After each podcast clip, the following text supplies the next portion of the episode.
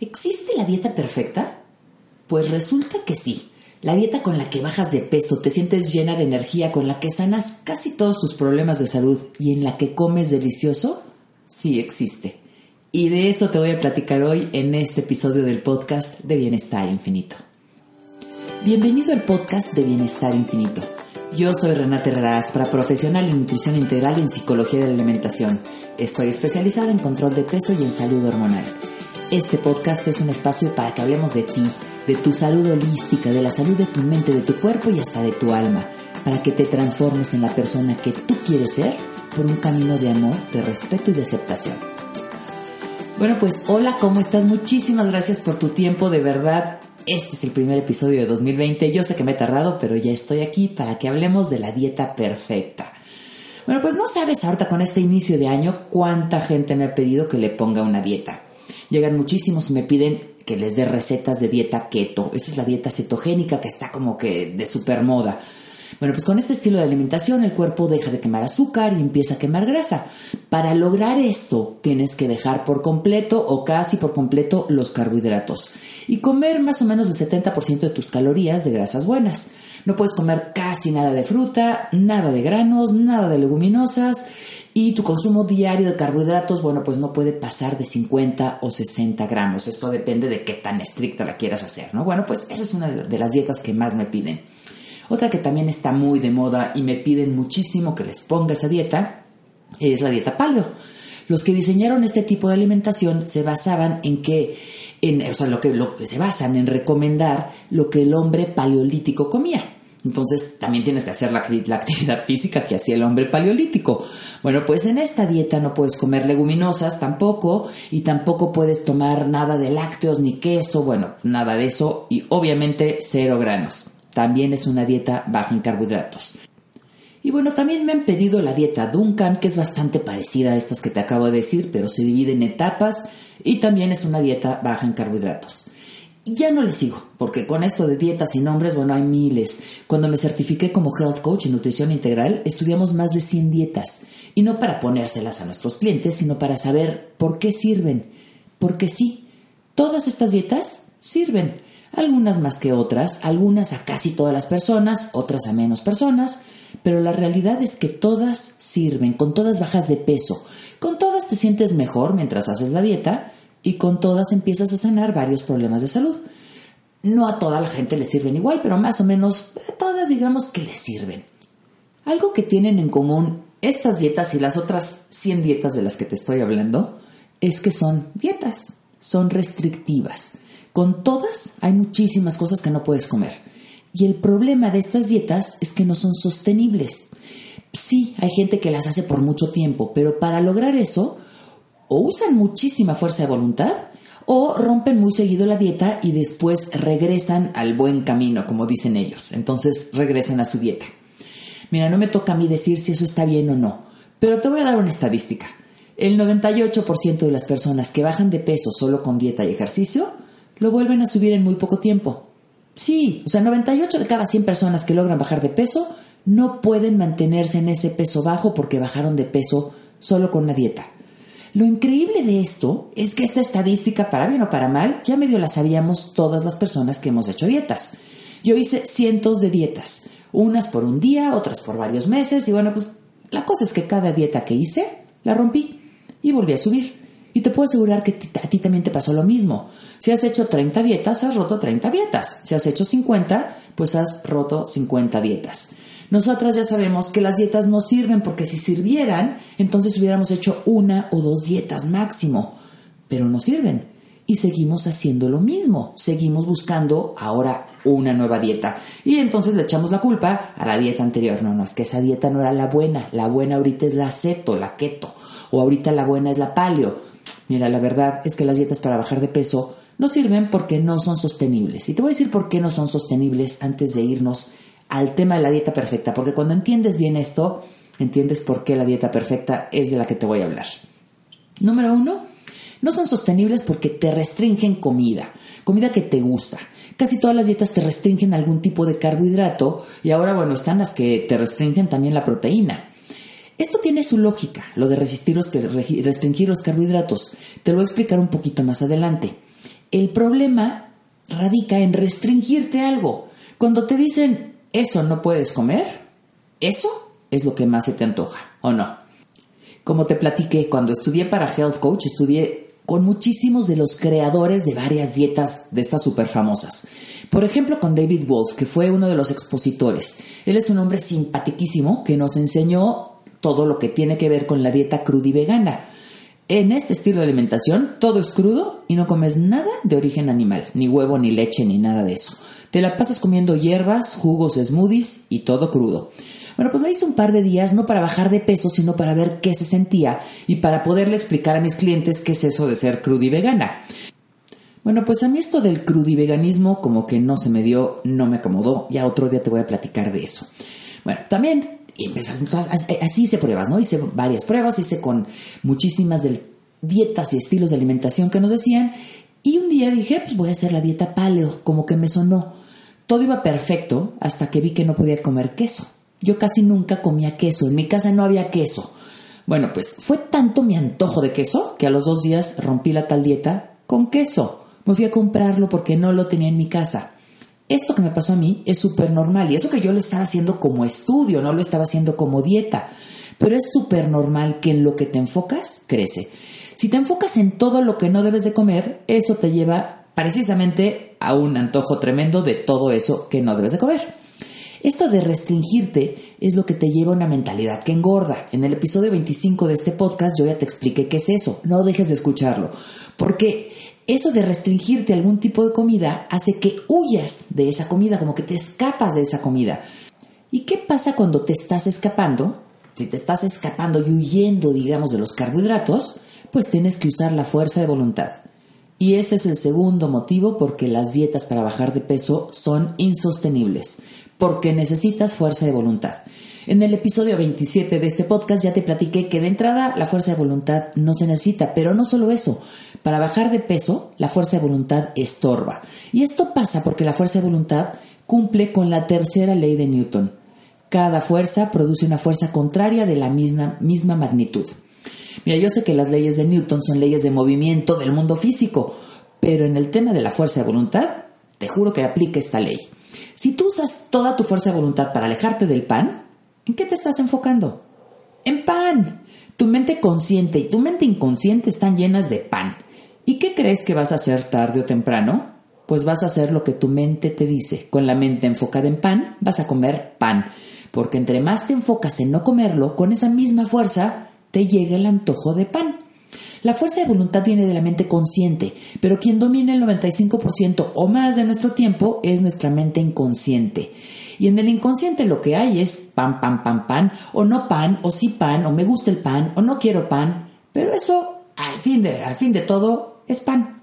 ¿Cómo funciona esto de las dos mentes, consciente e inconsciente? Ya te lo platiqué en el episodio 27. Escúchalo y te va a quedar súper claro de por qué no debes usar la fuerza de voluntad para escaparte de la comida ¿Qué te dicen las dietas que no debes de comer? Mira, la fuerza de voluntad se necesita para meterte a bañar con agua helada o para despertarte a las 3 de la mañana. No sé, para preparar un examen o para hacer tu meditación de dos horas y cosas así. Pero no se necesita para bajar de peso. De verdad, la fuerza de voluntad es contraproducente. Usarla para bajar de peso.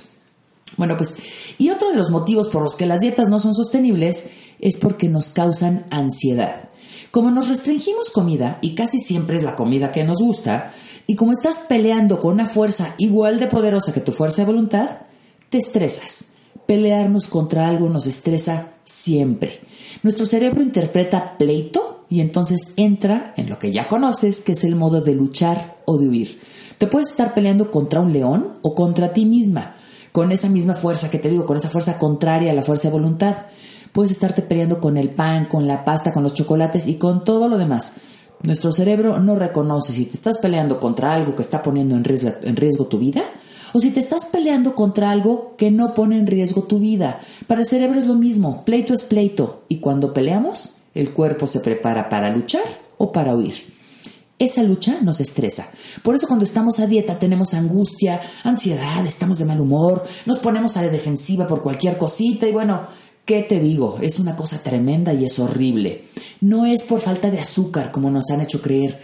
No, estamos estresadas por la tal dieta. Y es precisamente ese estrés el que hace que tengamos más antojos, especialmente de comida que se convierte rápidamente en azúcar, porque cuando estamos estresados necesitamos tener energía y esta comida que se convierte rápidamente en azúcar nos da energía. Todo esto también yo te lo platiqué en el episodio 22 de este podcast, entonces escúchalo. Entonces, huyes de la comida que no puedes comer. Peleas contra una fuerza igual de poderosa que tu fuerza de voluntad porque pues la metiste fuerza de voluntad. Ese pleito te estresa y ese estrés hace que tengas más antojos. Para no caer en el antojo, ¿qué necesitas? Pues más fuerza de voluntad. Entonces eso te estresa porque estás teniendo una lucha con una fuerza todavía más poderosa. Ese pleito sigue, te estresa, tienes más antojos y así entras en un círculo vicioso tremendo hasta que un día, ¡puf!, caes en el antojo. Es normal. Es por esto que el estrés es la causa número uno de sobrepeso y obesidad. Como ves, nuestra mente está íntimamente ligada con nuestro cuerpo. Esto que te acabo de explicar no es solo un proceso mental, es un proceso físico. Te lo explico. Mira, la amígdala es una parte de nuestro cerebro que tiene forma y tamaño de almendras, una parte chiquita de nuestro cerebro. Bueno, pues la amígdala del cerebro responde a eventos y emociones positivos y negativos, pero a casi todos se nos activa más, con mucha más fuerza, por los eventos y emociones negativas. Esto es, digamos que, digamos que parte de nuestro kit de sobrevivencia, lo traemos en el ADN. Nuestros ancestros de la época de las cavernas tenían que reaccionar con más fuerza a lo negativo que a lo positivo, porque una reacción fuerte ante lo negativo es lo que les salvaba la vida, es lo que hacía que se activara el programa de luchar o de huir. Entonces escapaban de león. Bueno, pues para activar este estado de luchar o de huir, la amígdala manda una señal al hipotálamo, que es otra zona del cerebro, y al sistema nervioso simpático, que es una rama del sistema nervioso central. Y es el hipotálamo el que le manda una señal de alerta a todo nuestro cuerpo para que produzca adrenalina, cortisol y todas las demás hormonas del estrés. ¿Te diste cuenta? Una emoción pasó a ser un evento físico. Y digo físico porque las hormonas las puedes medir en sangre. Entonces el estrés de estar a dieta se convierte en hormonas en tu sangre. Es un cóctel hormonal que es el cóctel hormonal del estrés. La mezcla de hormonas del estrés están ahora en tu sangre. Esas hormonas mandan diferentes señales al cuerpo. Entre esas están las que hacen que tu sistema digestivo se cierre total o parcialmente, que el cuerpo deje de formar músculo, que el cuerpo acumule más grasa. Todas estas son señales que mandan las hormonas. Y también mandan, mandan señales que hacen que tengas más antojos de comida que se convierta rápidamente en azúcar. Sí, los antojos son porque tu cuerpo te los está pidiendo. Te lo está pidiéndote esa energía que necesita para pelearse contra el león. Esos antojos son porque tu cuerpo te lo pide y no puedes pelearte con ellos. Es como tener sed. No lo puedes controlar con la mente, que es de donde nace la fuerza de voluntad. Si tienes sed, tienes sed, tu cuerpo te está pidiendo agua y no se te va a quitar hasta que tomes agua. Y por más fuerza de voluntad que le pongas, entonces más sed te va a dar. Eventualmente, obvio, vas a tomar agua. Si no te la tomas, te la va a estar pidiendo con más y más fuerza. Pues es exactamente lo mismo que pasa con los antojos que te dan de alimentos que se conviertan rápidamente en azúcar. Antojos como el pan, la pasta, el chocolate y todas esas cosas. El cuerpo te los está pidiendo y contra algo que te pide el cuerpo, créeme que no hay mucho que hacer y no hay fuerza de voluntad que gane. Obviamente, como lo que tienes en la mente es no pan o sí pan o quiero pan o no quiero pan o lo que sea, pero es pan, te estás enfocando en pan y entonces eso se te va a antojar cuando el cuerpo te pide azúcar. Es, digamos que la primera opción. Te pide cualquier tipo de azúcar, pero tú ya tienes tu mente llena de pan, entonces se te antoja el pan. Eso es lo que te lleva a juzgarte por tu poca fuerza de voluntad. Soy un fracaso. Finalmente dije que no iba a comer pan y terminé comiendo pan. No tengo fuerza de voluntad y bla, bla, bla, bla, bla. Lo que nos lleva siempre a otra dieta, que nos estresa más y nos hunde cada vez más.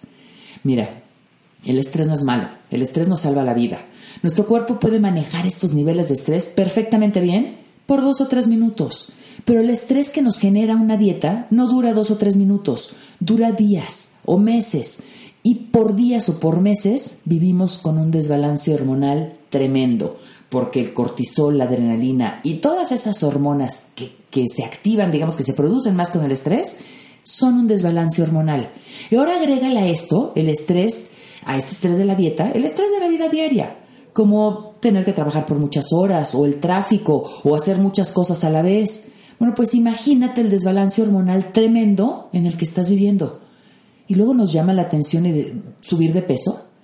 Nos asombra no poder bajar y no poder tener control sobre lo que comemos. Lo estamos provocando. Las hormonas del estrés nos piden la comida que nos hace subir de peso.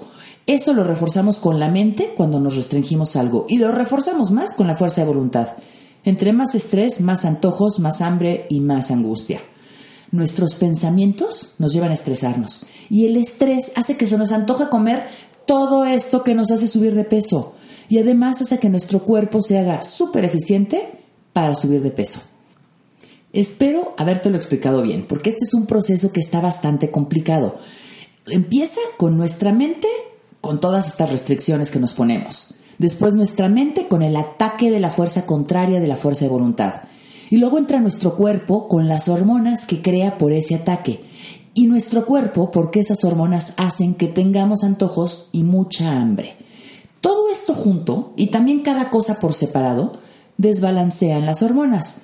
Y el sobrepeso y la obesidad son el resultado de un desbalance hormonal. Lo bueno de esto es que así como hay hormonas que te piden comida y te piden toda esta comida que se convierte en azúcar, por decirlo de una forma, también hay hormonas que te piden comida saludable. De esto te voy a platicar en otro episodio del podcast, pero si quieres saber bien cómo funciona esto, tengo un video en la página de Bienestar Infinito, en la página del programa Enamórate de tu cuerpo. Entonces entras a Bienestar Infinito, www.bienestarinfinito.com, ahí entra donde dice Dime más del programa Enamórate de tu cuerpo y ve el video. Ahí te lo explico, espero que bastante bien. Pero bueno, regresando a por qué esas dietas no son la dieta perfecta, bueno, pues sí, hay miles de dietas que te pueden hacer bajar de peso, pero como no son sostenibles y se basan en la fuerza de voluntad y se basan en que hagas cambios en tu plato, no funcionan. Cuando te basas en la fuerza de voluntad, ya viste, estás condenada al fracaso. Y ya viste por qué. Y por otro lado, los cambios en el plato, los cambios en la comida nada más, no son cambios reales.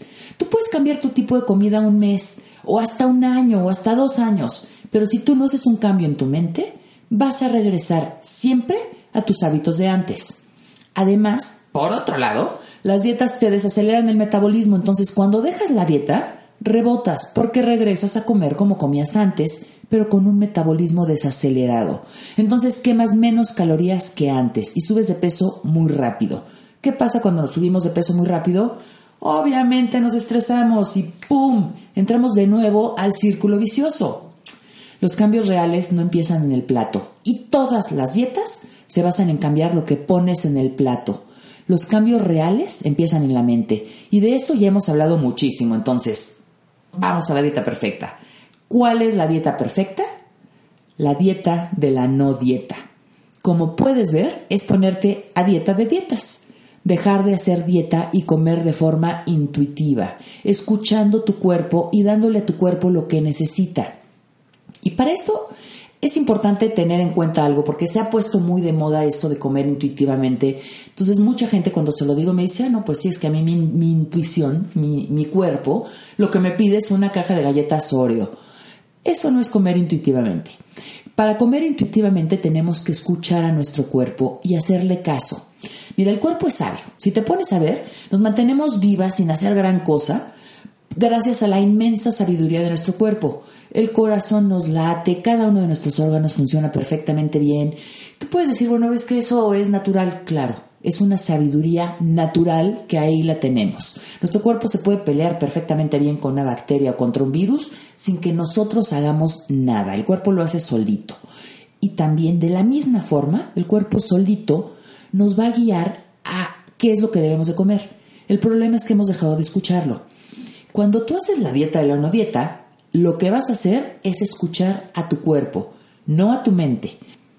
No a la mente, porque de la mente viene el hambre emocional y es la que nos dice, yo lo que quiero son donas o yo lo que quiero es una caja de galletas Oreo.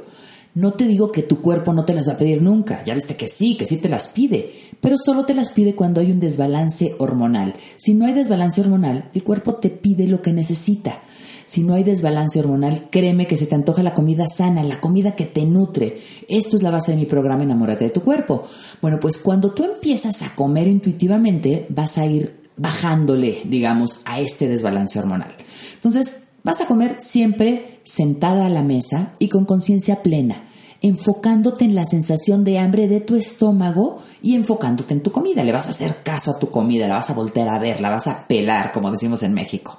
¿Ok? Bueno, pues empiezas a comer lentamente, disfrutando de tu comida con tus cinco sentidos. La vas a ver, la vas a sentir, la vas a paladear, la vas a disfrutar completamente con tus cinco sentidos y vas a respirar profundamente antes, durante y después de tu comida. A media comida le vas a preguntar a tu estómago, no a tu mente. Le vas a preguntar, ¿ya es suficiente? Y quiero que pongas atención especialmente en cómo te sientes de energía. Hay un punto en donde te sientes con más energía que cuando empezaste a comer. Ese es el punto de energía.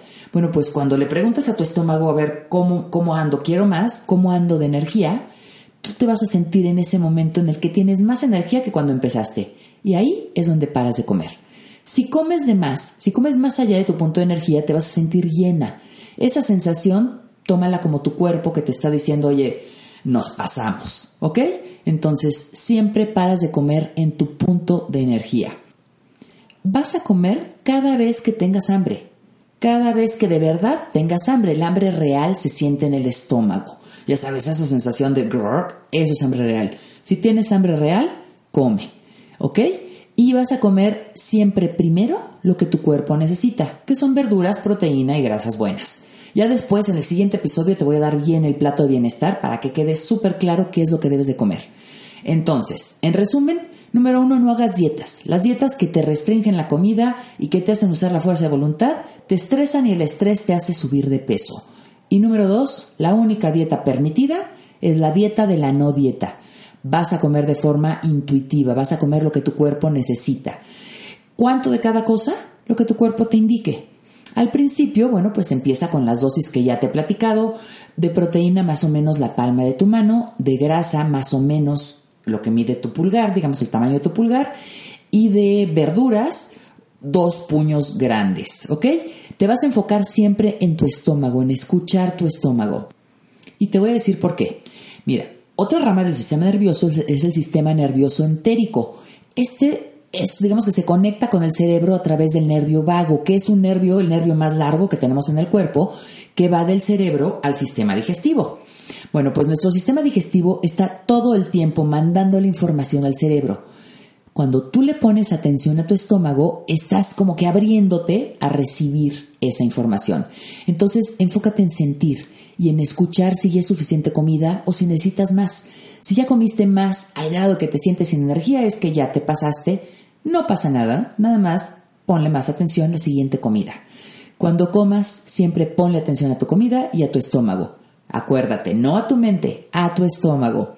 Y si en, en, tus comidas te comes los alimentos naturales como te los da la naturaleza, vas a hacer algo que es lenta absorción y así vas a poder muy fácil detectar el punto de energía. Eso te lo voy a explicar en el siguiente episodio del podcast. Pero tú cómete los alimentos enteros como te los da la naturaleza. Evita al máximo los alimentos procesados. Créeme que si tú haces eso y comes despacio, poniéndole atención a tu estómago, vas a regresar a todas tus hormonas al balance. Y así vas a empezar naturalmente a escuchar tu cuerpo, a comer de forma intuitiva y a bajar de peso.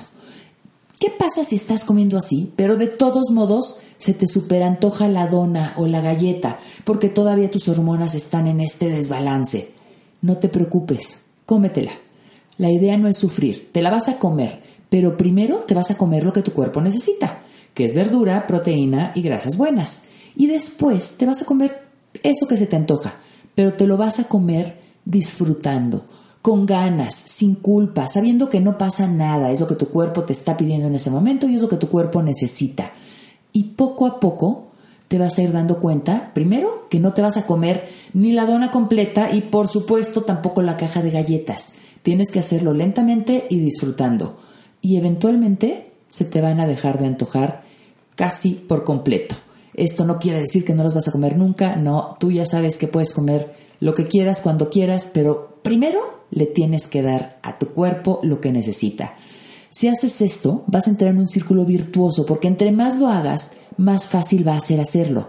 Con esto le vas a permitir a tu cuerpo llegar a su peso ideal, al peso que tu cuerpo, con su inmensa sabiduría, sabe que es el peso que debes de tener hoy para esta etapa de tu vida. Bueno, pues con esto termino con este episodio del podcast La Dieta Perfecta. Cada vez son más las personas que escuchan este podcast y lo que busco es que llegue a más y más gente para que todos dejemos de sufrir con este tema de bajar de peso. Entonces te pido que me ayudes recomendándolo, reenviándolo, bueno, como tú quieras. Este podcast siempre ha sido y va a seguir siendo completamente gratis, porque en Bienestar Infinito tu salud es mi prioridad. Ya sabes que si tienes cualquier duda, comentario o sugerencia, me puedes escribir a renata.bienestarinfinito.com. Y si quieres conocer más de mi filosofía, sígueme en www.bienestarinfinito.com y en redes sociales, en Facebook, en Instagram, en YouTube, en Twitter y en Pinterest. En todas nos encuentras como Bienestar Infinito y nos vas a reconocer porque siempre por ahí está nuestro infinito dorado. Que tengas un extraordinario día y ya sabes que está en ti hacer de este día un día perfecto lleno de amor y de bienestar infinito. Te mando un beso enorme y por aquí nos seguimos viendo.